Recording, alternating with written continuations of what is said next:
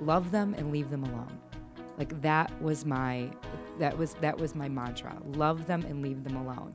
Like this understanding that like um, that the children come through you, that, that they're not extensions of you. If my child did something wrong, but this idea that I that uh, if if I'm judging them, there's no room to love them and that what they needed from me most of all was my loving acceptance and the space to, and the space for them to grow.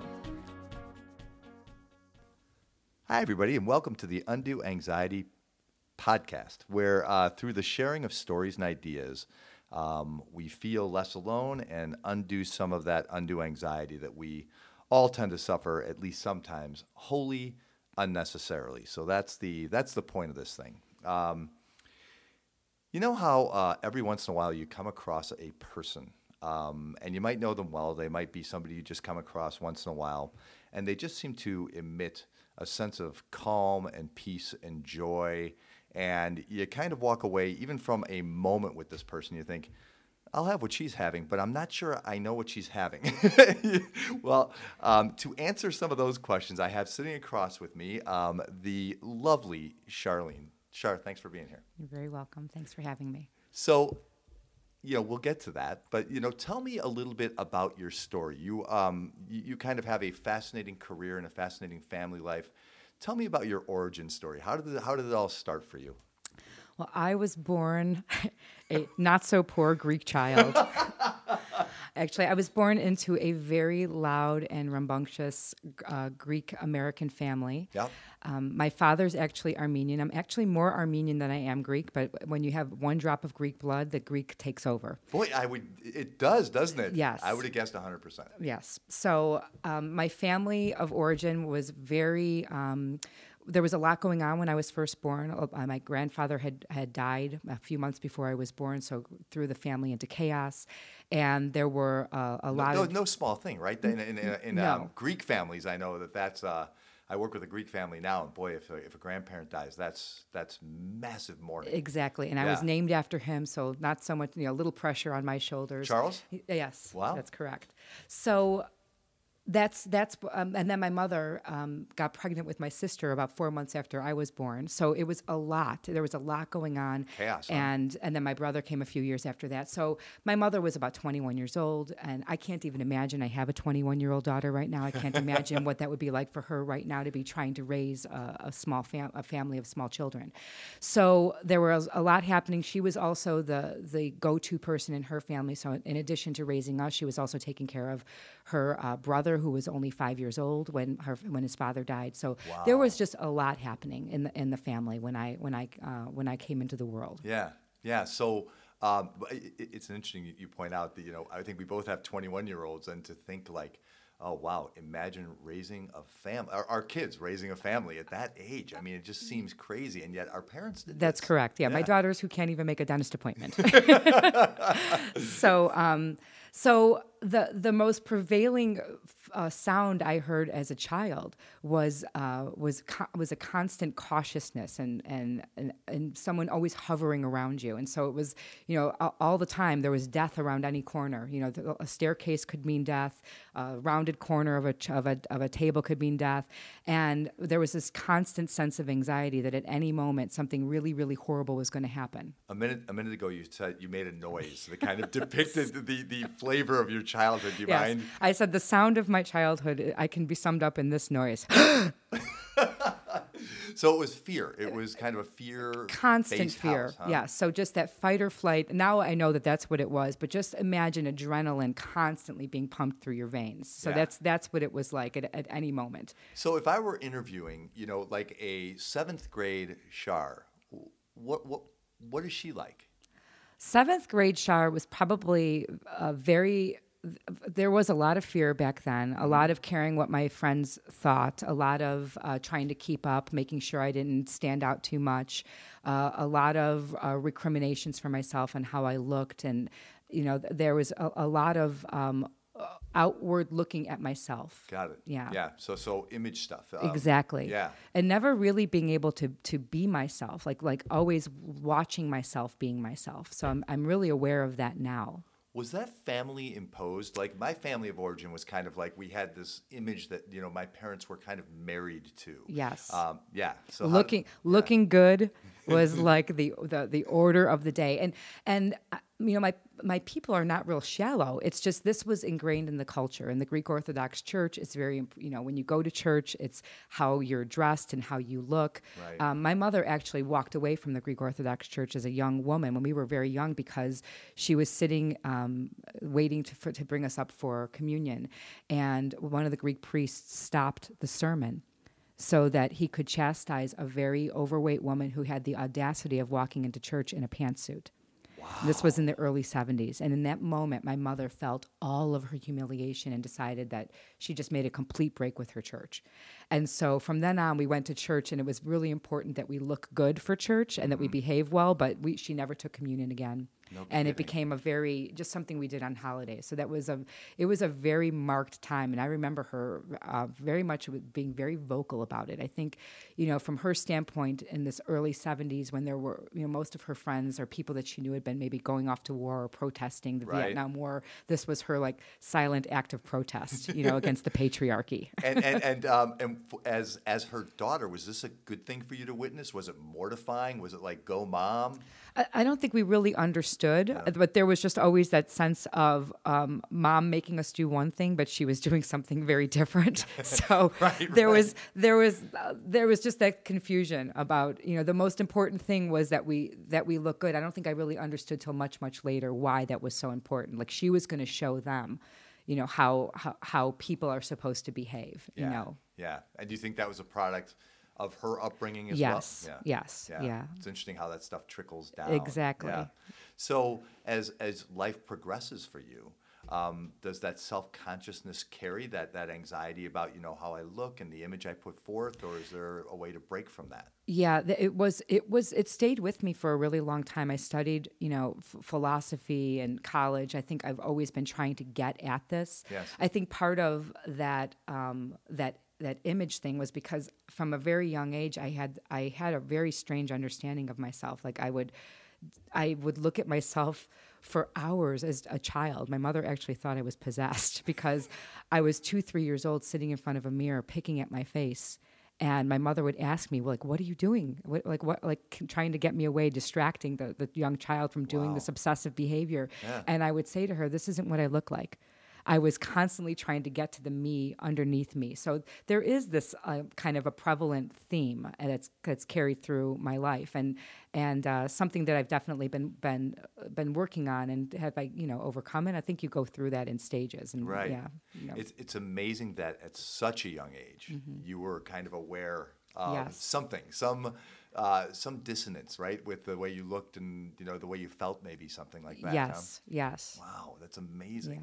Um, and then, um, are you a you know um, a teenager that looks in the mirror and you know um, kind of like in, in like kids do in the Instagram age now? Um, you know, were you most kids are, but were you um, kind of hypersensitive to you know the physical? I, I'm not quite sure if I was. I think. I mean, I think we are all kind of that way as, Yeah. as teenagers. So I don't know that I was any more than any other any other person my age.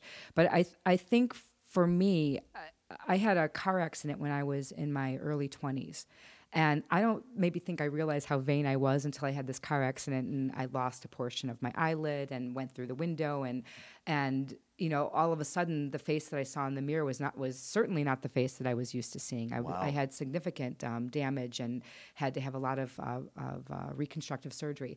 And at that time, something did shift in me. I mean, I actually look at that moment now as it was probably one of the best things that ever happened to me because it did shift my focus from out looking outside to looking inside, and I began to. I began this kind of this journey back in, inside and, and, and not so much con- concerned about what was happening on the external as more on the internal. Yeah. Yeah. Um, and and so and so you really look at that as something that was not altogether negative for you, even though it was a Absolutely. No, it was probably, it was honestly, I look at it as one of the best things that ever happened to me because I became a much more serious student. You know, everything changed in that, in that moment for, and, and really for, I mean, I had a, a couple of years of it being of it being difficult, mm-hmm. and I could not understand for the life of me that if they could make Michael Jackson look the way that they looked, he looked, why couldn't they put my face back together? I like Really? really couldn't Was that really- understand. like, like I don't understand why you know why isn't why isn't why can't I have eyelashes again? You know why why why is this going to be so difficult? So there was a sense of having to come to terms with it, but once you kind of know this is the way that it's going to be, you just live with it. And then I think I just determined that at that moment it was like, all right, well I have a lot of, of other skills, and so I just kind of shifted in, in that direction. And so, uh, uh, and where did you shift to? So, if you're able to kind of like um, uh, put together the physical and the emotional in that way, you know, where, what direction do you go in? Like, you know, are you do you become a student of philosophy? Do you become a a student of almost Zen-like thinking? Y- Yes. Well, uh, it, I became a lot more meditative. I had mo- much more time to, to meditate. I remember I would just say over and over again, I am a calm and peaceful being. I must have said it, I, I don't know, a, a million times. You know, every time, because I, I was someone that was prone to having uh, panic attacks and hyperventilating. You know, uh, th- I had a lot of issues like that when I was a child. And so as I, as I, after ha- I had the, the accident, and uh, kind of came through that trauma, I really went inward and um, focused a lot more on um, on what was happening inside. as a therapist, I will say there's something kind of like um, brilliantly counterintuitive about that, right? Because one would think that, you know, like um, pre accident, you know, you might have less anxiety. An accident would create something phobic or, you know, some of those panic attacks and things. You're saying, well, actually, that was kind of a healing. I had to surrender. healing. I had to completely surrender. There Yeah. was no, there was nothing I could do but to let go. Yeah. And so I had to completely let go of how I looked, which is, a, you know, for someone who, who grew up the way that I grew up, that was like the most challenging thing to, to, to let go of. And, um, you know, for people who know me, uh, and as I, I- I think for myself, the biggest thing that I took out of it is that of, is how I wanted to raise my children. You know, for me, the most important thing was, you know, what was I going, what was the legacy I was going to leave for them? So talk to me about that, right? So I'm thinking Mm-hmm. about this idea. I'm a calm and peaceful person coming from an, a very anxious upbringing.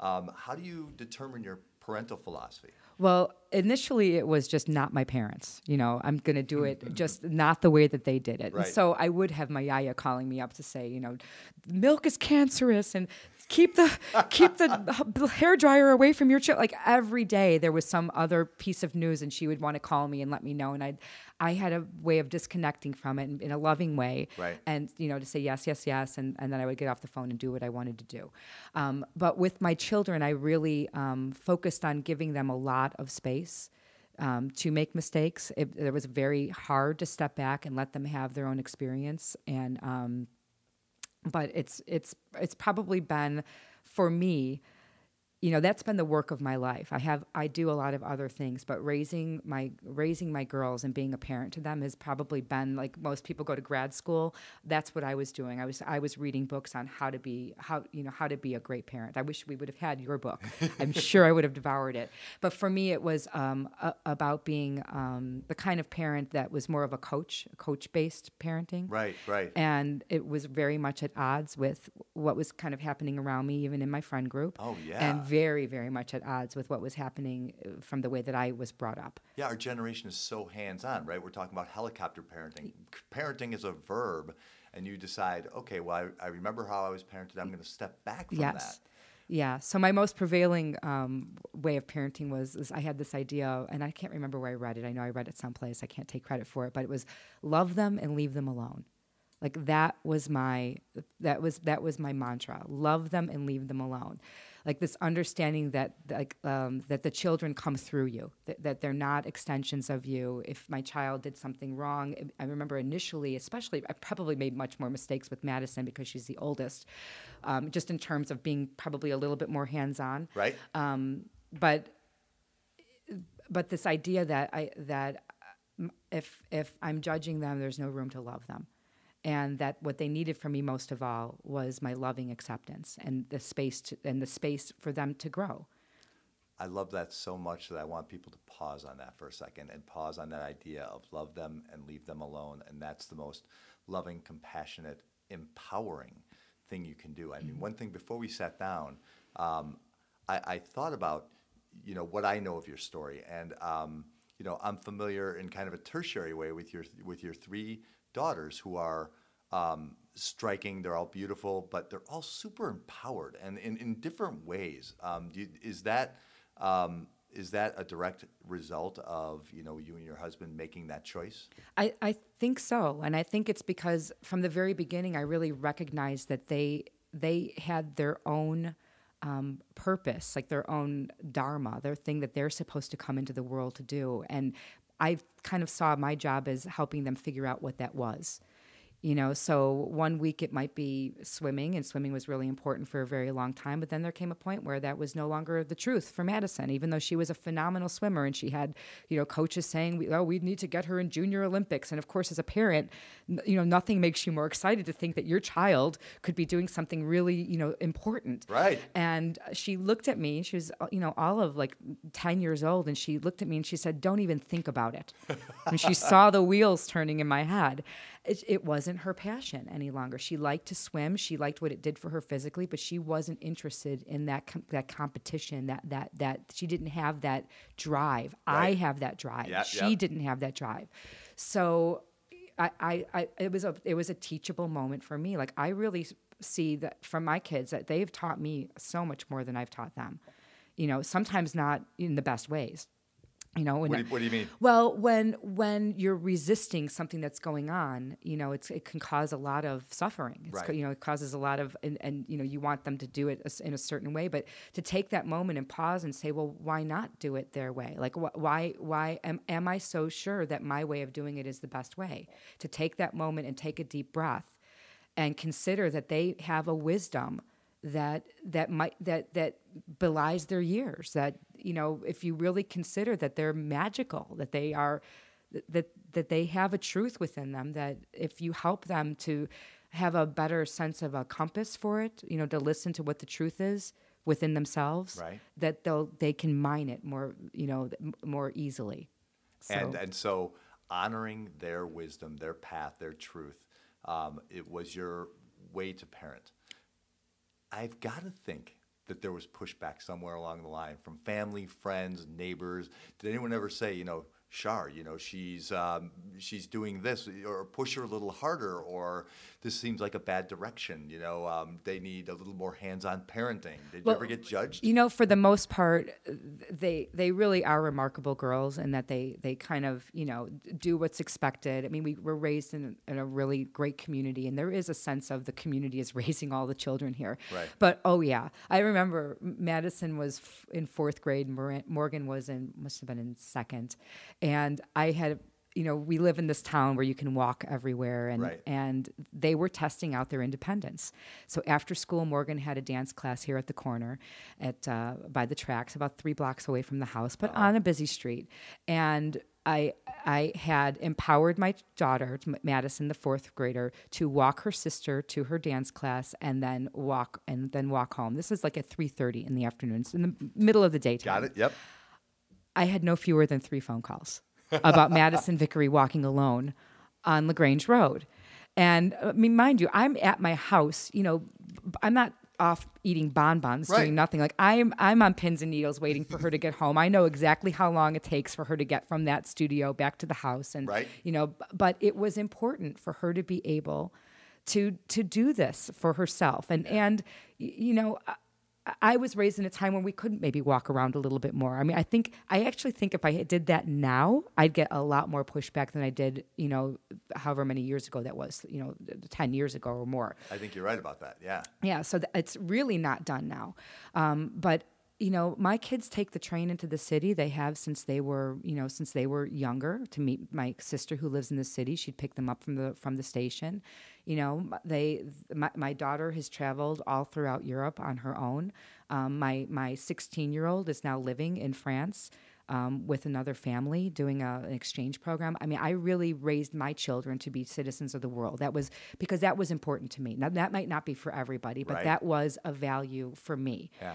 And I wanted, um, you know, they they certainly know that there are risks out there, and and um, I think the worst part for me was when Madison started dating and some boy wanted to take her out and was going to pick her up in the car.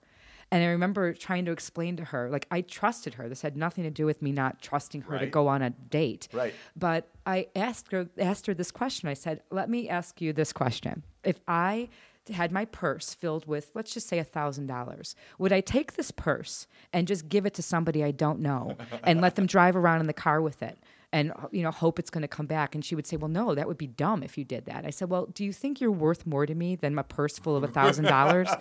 I said, "I'm going to let you do this, but I need you to understand how challenging it is for me."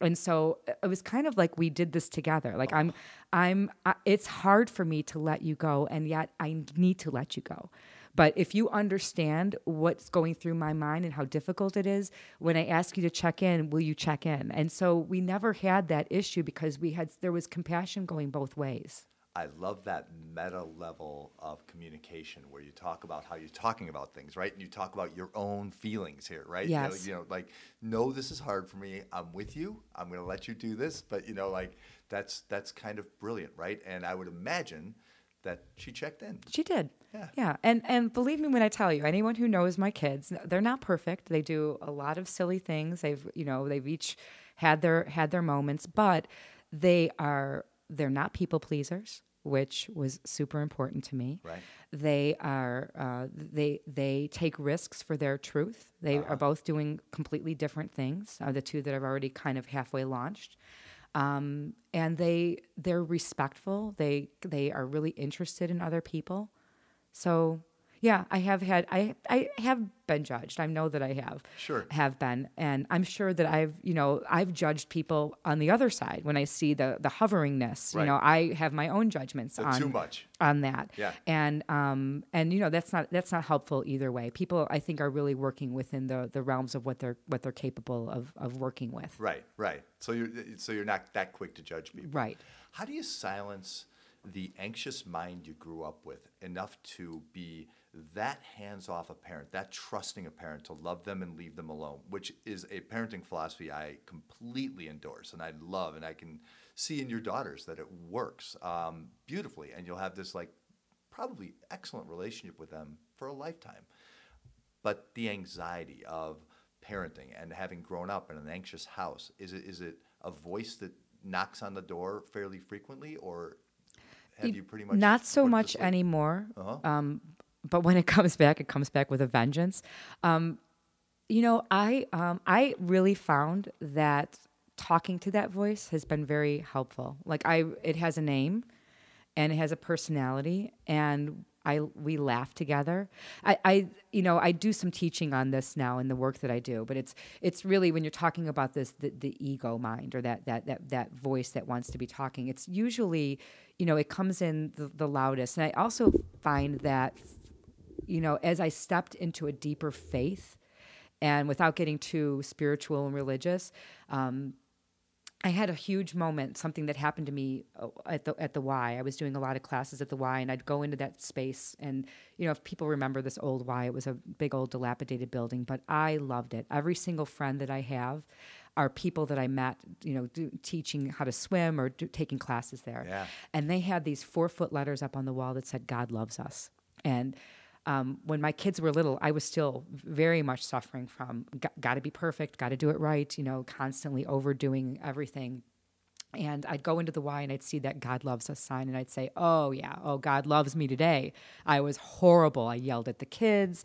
I was mean to Randy. I was, you know, I would I would have this running argument with this with this sign on the wall, and I was aggravated. Like, why do we have to? I want to just come and work out. Why do we have to like be swimming under four foot letters of God? Like, it's just it just seemed like ridiculous to me. Right. And I constantly had this little argument going on. And one day I was in there doing laps and um, I was having this argument about, oh yeah, God loves me. Oh, today was a doozy. I was really, I was horrible today, and I was beating at the water, and all of a sudden I heard this voice say, uh, "Who are you talking to?" Like really, like loud in my head. And being the logic person and the philosopher that I am, I got back swimming and I'm like, yeah, who am I talking to? What's going on? What am I talking to right now?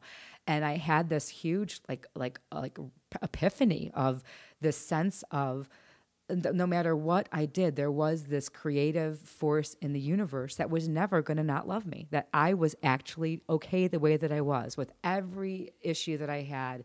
That there was actually no proof anywhere in the universe that I was not exactly how I was supposed to be. And so it was this overwhelming feeling of, yes, God, like those words literally came into my DNA and into my cell. And it's not so much ab- about God. I know some people see it that way, but for Right. me, it's about this, cr- like this, it's about the universe and this, this, this overwhelming, you know, um, uni- unified field, this presence. And I was never the same after that. And once that faith came into me, once I actually could feel what that felt like Yeah. to be completely supported, it's it really it's it's like you cannot lose it. You can't lose it. And so from then on, every time something that would, would come up that would be of a nature that would kind of make me lose my peace, I would I would just kind of surrender it. I would just any any chance I had, if it was, something was too big, I would continue to surrender it. Like, okay, that's too big for me, so I'm just going to let you handle that one. And so it did become a little bit of a relationship, Yeah. you know, where Yeah. I guess you know someone might say, "Oh, Charlene is schizophrenic," um, but it's it it became more of a like uh, so when that voice starts to happen. Getting back to your question, when that voice starts to happen. I I've made friends with it. It's it's become I understand it now as a as like a toddler. You know, and the best way to deal with a toddler is not to yell at it, is Right. not to punish it, Right. but to invite it and to um, get curious with it or to distract it. You know, you, you distract it, you get curious with it, you you know, you find a way to make it giggle. You know, and so Right, that's what I do with myself. So sometimes I'm off to the races, and then I'll be like, "Oh wow, that didn't take very long." Like I'll then I'll laugh at myself, like, "Boy, you were zero to sixty on that one." Right. And I've I've actually I've found that I can enjoy it. You know, It's Yeah. not something that I actually I want to get rid of. It's part of who I am. It's it it's a, like a, a quirk of my personality. And people who are probably closest to me get to see it more often than than the people that are you know out out and around me. But um, but it's just kind of part of who I am now. I love the vibe of kind of like embracing it almost as a separate entity, but a part of you instead of kind of this, um, what I think is maybe a cultural press to fight it, right? You know, which is Yeah. what we do most of our lives, and we end up kind of sick, I think, in some way or another Mm-hmm. Yeah. because we do that.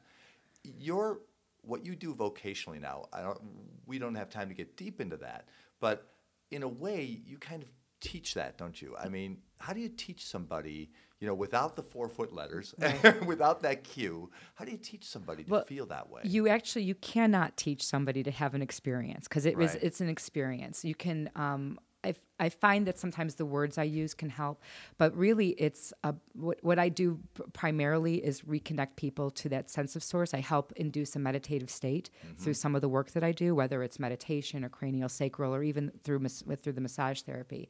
And once people find that state, once they find and experience that feeling of deep peace, that you, you it's like leaving a trail of breadcrumbs you find your way back it's easier to it's easy to find your way back. Once you've been there once you can get back there again. And then the more you do it the quicker you can get back there. So that's what i would say. It's really I, i'm i really am just a facilitator. What, what i'm doing is really just helping i often refer to myself as jumper cables. I just kind of get in and give a little bit of a charge and people are able to find themselves you know because everything that we're looking for is not nothing is outside. It's all inside. And we have a world that's programmed us to look out look on look look everywhere except for inside something material, something, some promotion. Exactly. Yeah, person. exactly else. or escape watch the television watch the sports watch Right. this like everything is is outside of ourselves at the, to the point where silence becomes kind of a scary thing you know? They get silent just long enough to hear the dang the, the kind of craziness the cacophony of of stuff happening in their in their head and they think oh i can't do this i can't meditate it's, it's not for me because that's what's going on there. But once you start to get once you start to spend more time there it begins it's like emptying out. It just begins to empty out. Yes initially it is very loud and then it begins to empty out. And um and that's for me where where the real um where the real magic is Yeah, and and um, and a place so many of us kind of um, almost have an instinct to resist, and yet that's where the peace is, right? Yes. Yeah. Yeah. well i think our world is uh, programs us to think that there's something wrong with us You Right. know, here, get this new toothpaste, get this new shampoo. It's like uh, th- something's going to make it better than than it than it is. And you know, I I often ask people like, what would it be like if there was nothing wrong with you? Like, could you e- actually even consider just for a moment what that would feel like? To just feel like there's nothing that needs to be fixed. Your weight, not your weight, not your relationships. That everything is exactly how it's supposed to be. And for um, the the two three year old girl that we met today, for the girl in her twenties who um, you know had had the accident, for the mom and and the wife that we're talking to now, um, have you achieved that? Do you feel like you're there? I, I feel like I'm always, it's like a, a, a layer of an onion that you're constantly peeling back. You know, Yeah. just when you think you're there, all of a sudden, you know, you're, something new will kind of will will come up. So Yeah. I don't think. I mean, I think that that you're that we're always kind of evolving. So it's not about getting better. It really is. A, for me, it's about um, it, it's about coming into higher states of consciousness where you do, where you can feel that oneness, where where peace is not just some abstract idea. It literally is something that you can experience and and hold. Yeah. You know, because I think we all have moments of peace, but actually being able to hold peace for long periods of time is is a challenge. It's you know, you, it's it's just a challenge. It, it's what I probably want listeners of this podcast to be able to achieve more than anything else. If you had 90 seconds and a TED talk, you know, uh, what what would be your message to somebody who feels a, a great deal of unrest and undue anxiety? You're need to give me a second on that. Sure. Um,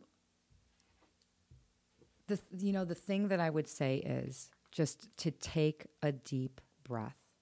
That most of us go an entire day without really inflating our lungs with you know without understanding that that this body this experiencing this experience that we're having right here and right now is the most important important experience that we're having. To take a deep breath and just feel this moment because actually right in this moment no matter what's happening whether you have a parent that's sick or a child that's not doing well when you take that deep breath right in that moment your lungs are working your body is physically doing what it's supposed to be doing and right in that moment nothing is actually wrong. And so if you can feel it for that moment pretty soon maybe you can string together a couple of moments and then maybe you can string together you know 10 minutes. And and then before long it, it, it becomes it becomes like uh like addictive like you want to get back there. You you want to try and figure out how to get back there And I will admit to you that as you were speaking, and maybe I'm maybe I'm not alone, and uh, people listening to us will feel the same way. I did exactly as you said while you were saying it, Mm-hmm. and I feel more present in this moment with you right now and peaceful. So, thank you for that. you're welcome will, you, will you come back and talk to us again? i would love to yeah The awesome Charlene. Thank you so much. you're very welcome You can find this podcast online at iTunes, Podbean, Stitcher, liveleadplay.com, which is affiliated with IPEC Coaching School, and WGN Plus. On my website, there's a free parenting program, uh, drjohnduffy.com. If you are a parent, I strongly encourage you to check that out. Uh, some really good ideas there. Um, if you have thoughts or ideas uh, for this podcast, or if you or someone you know would like to be a guest on this podcast, uh, please email me at johngduffy at drjohnduffy.com. Thank you so much for listening, and I will talk to you next time on the Undo Anxiety Podcast.